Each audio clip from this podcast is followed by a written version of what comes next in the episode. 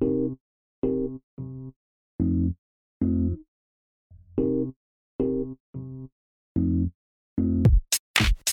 to the Project Fitness podcast for fitness professionals and fitness enthusiasts who want to be better at life. Fitness is the greatest investment of anyone's life. However, it's not easily obtained, and anyone who says different is just plain wrong. Join award winning personal trainer and strength conditioning coach Chris Fudge every Monday as he explores all aspects of fitness that can lead you to your optimal health. If you want to learn useful, practical how to's of weight loss, exercise science, nutrition, or just how to optimize your time in the gym and life, this show is for you. This podcast is brought to you by the Ready State Virtual Mobility Coach. Dr. Starrett is a movement and mobility coach for players in the NFL, MLB, NHL, and NBA, plus a doctor of physical therapy. Kelly has created a program called Virtual Mobility Coach. Every day, Virtual Mobility Coach gives you guided mobility videos. It walks you step by step through Kelly's proven techniques to relieve pain, improve range of motion, and improve performance. Try it completely free for two weeks. And if you decide to continue, you can get 10% off for life using the promo code PROJECT10.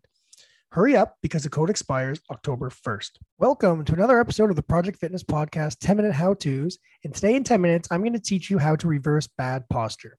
We're going to learn bad posture, also known as a Dowager's hump. What is a Dowager's hump? Well, it's kind of like an outward curvature of the thoracic vertebrae of the upper back. Our back has segments of the cervical, cervical spine, the thoracic spine, the lumbar spine, and then the sacrum. So when we go from top to bottom, that's what we're talking about. So the hump happens in the thoracic area of the upper back. It appears kind of like a rounded Quasimodo setup. Many people refer to it as a hunchback. In addition, to the bump on the base of the neck, the dowager's hump has a forward head posture where the head creates a forward translation on top of the neck. So your head is just jutted forward. You know what these bodies look like. It's almost like when someone enters the room, the first thing to enter the room is going to be their face rather than their chest. Don't get it confused with a hump on the upper back between the shoulder blades in an area where the body accumulate fat. So you can accumulate fat in the back of the neck between the shoulder blades. The medical term for this condition is called dorsocervical fat pad.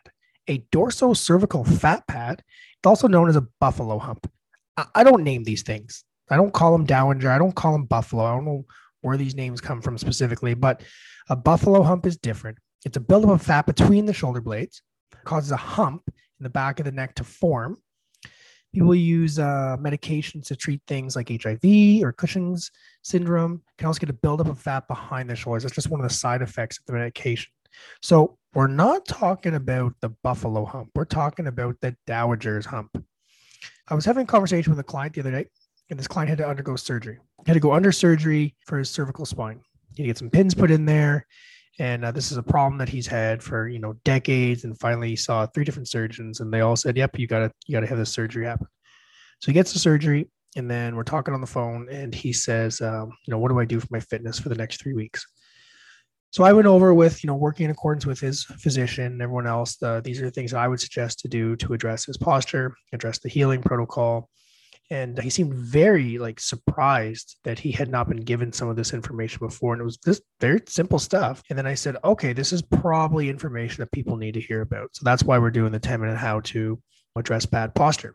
So the five things you're going to want to do here to reverse bad posture the, the first thing you want to do is you want to identify what causes it. What's the trigger? Why does somebody have bad posture so look at your day to day life of when your body is in a bad postural position. And that's usually the triggers or the indicators.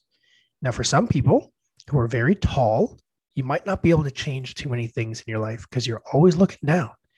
But for most of us, it's when you've gone too many hours in the office. You know, you're the office athlete now. You're sitting in front of a screen all day long.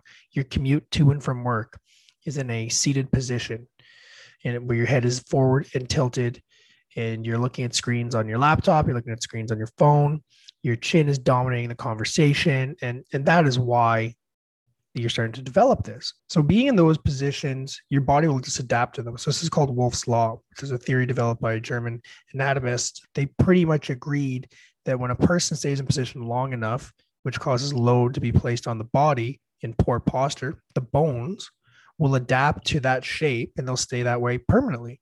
That's how these humps come to be. So when you're looking at trying to identify triggers and causes in your life, and you're looking at these positions that you're going to be in, that could be causing it. So first off, figure out what are these positions. And then two, how could you adjust those positions? Adjust the positions so you're not in those positions as long. So an example would be you're at office. You're at the office, you got your laptop in front of you. you put your laptop down on a table and you're looking down, diagonally downward. And so your head, if you're listening to this right now, just do this. What I want you to do with your head is I want you to kind of tuck your chin as if you're just looking a couple inches in front of you. I want you to reach your head forward as you do this. As you reach your head forward, you can feel the weight go in front of your body. If you just put your hands on the back of your neck, when you pull your head back and then when you reach your head forward, you can feel the tension increase on that area of the back of the neck. So over time, the body says, I can't hold this much longer. So it's going to calcify the bones in those positions, it's going to harden them up. You're going to layer down tissue so it stays hard and stays in that position. So you've identified the triggers. Now you got to adjust to whatever you're doing so that you're not in that position. So instead, what you need to do is lift your chin up. Is if you're looking straight ahead and your head is actually balanced over your spine. So now you just need your laptop or whatever your work is to be at that height. I've dealt with clients over the years who have said things like, "Yeah, I'm waiting on this ergonomic assessment. I'm, you know, uh, the office work is going to get this specialized desk for me in this chair." And I'm like, just lift your iPad, just lift your books, just lift your whatever you're looking at, lift it. Well, how do I lift it? I'm like, lift it, put something underneath it. Grab a couple textbooks, put it underneath it, and all sits up a little bit higher. Take your chair, lower the height of your chair. You don't need an ergonomic assessment to know that if your chin touches your chest for eight hours a day, you're going to have neck problems. Your eyes should be straight forward. So, whatever you're looking at, put it at that height. Either lower the seat you're in or increase the height of the computer at your desk. Put something underneath it. You don't need a $5,000 desk that goes mm, mm, mm, up and down. No, you don't. You just put something underneath it. Very simple and much cheaper. The second thing you can do, and I've already kind of addressed it, is adjust how you sit. If you're sitting at work and your desk is not in the right position or the chair is not in the right position, just lower the height of the chair and then that can have your eyes in the right spot. But the other thing you want to make sure to do is you don't want to amplify the curvature from the lower part of the back up to the upper part of the back by sitting with your pelvis tucked underneath you, kind of in this rounding turtle shell like position. When you go into that position there, the muscles in the front of the hip, so the hip flexors dominantly, they go into the shortened state. And over time, they kind of get jacked up and they stay in that place. The opposite on the low back gets lengthened. So you get this rounding low back position over time, Wolff's Law says you're going to get some adjustments there. So instead, what you want to do is whatever chair you're sitting on, you want to push your hips right to the back. So if you're listening to this now and you're sitting on a chair, push your hips as far back in the chair as you can. Make sure your legs are uncrossed and your legs are open. Your legs are open. So I call this ass back open for business. You put your behind as far back to the chair as possible and you open your legs. It's hard to tuck your pelvis when you feel the back of your hips against the chair. You don't necessarily need a super chair with lumbar support. You just push your hips backwards. Number four of these five of how to address poor posture and reverse it. Learn how to train the muscles of the back. Now, you got to understand there's more than one. There's not like the back muscle, but all the muscles of the back play a pretty big role in posture. And when you contract those muscles on a regular basis, they can hold you in a good postural position. If you don't have any muscle there, what tends to happen is the tissues get lax and they get lengthened. So when you're going to go to the gym and you're going to do any exercises for your posture, the first or your back in general, learn how to contract your back muscles. Your lats do something totally different than your rhomboids. Your trap muscles do something totally different than your lats. So, knowing that the muscles have different actions, choose exercises to address those actions and maybe bias ones you need a little bit more work with. So, I would always suggest the majority of people uh, the office athletes, learn how to contract your back muscles and your rhomboids through retraction and depression. So when you're doing any row and seated row exercise, do the full range of motion you have. So in some machines, when you pull your hands towards your abdomen, if you have a straight bar and the straight bar hits your abdomen, but you can actually retract an additional two to three inches, you're going to be better off using cables that allow that that arm to go into one position a little bit farther. And you may even want to train individually, so one arm at a time, not both arms at the same time.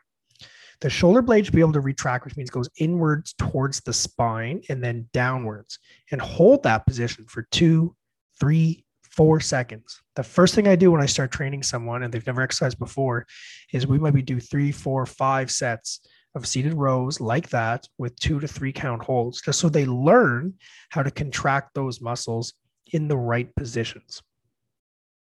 The fifth thing you want to do is when you're adding any movement in your day to day life, when you have the option, look up. Look up. This might sound very fundamental, but believe me, it's not. The next time you're outside, you're walking around, just look at people. Just be the creepy looker, have a gander, and notice that everybody looks down now. Nobody makes eye contact. Everyone's on their phones. They're looking down. So they're in this bad postural position anyway. So what you can do is, is remove any distractions that have you looking down on the ground. And when you walk, your head is up. This is a small tip that I give to anyone who comes to see me for back pain is when we do walks or any movement in general, they look up. When you look up, you lengthen the muscles of the spine. You put them under tension and they can develop strength in that position rather than that forward head, chin tuck position. So, as simple as it is, look up when you walk. So, my five things to reverse bad posture number one, identify the triggers and the causes. Number two, adjust the height of whatever you're staring at at work. If you are the office athlete, if you're a gamer, if you watch too much TV, if you're on the iPhone, the iPad, or the Android, whatever it is, adjust the height so that your neck is in a neutral position. Your eyes are straight forward. You're not looking down. Number three, ass back, open for business. Four, learn how to train your back muscles properly. And number five, look up when you walk. That is 10 minute how to reverse bad posture. Never stop learning because life never stops teaching. If you've learned at least one thing from this podcast and your mission is to help other people, please share this podcast with them. And a reminder, we will be releasing one episode every Monday for the entire year. So make sure to hit subscribe so you get the updated information as soon as possible. Today is the first day of the rest of your life, and thank you so much for allowing me to be part of it.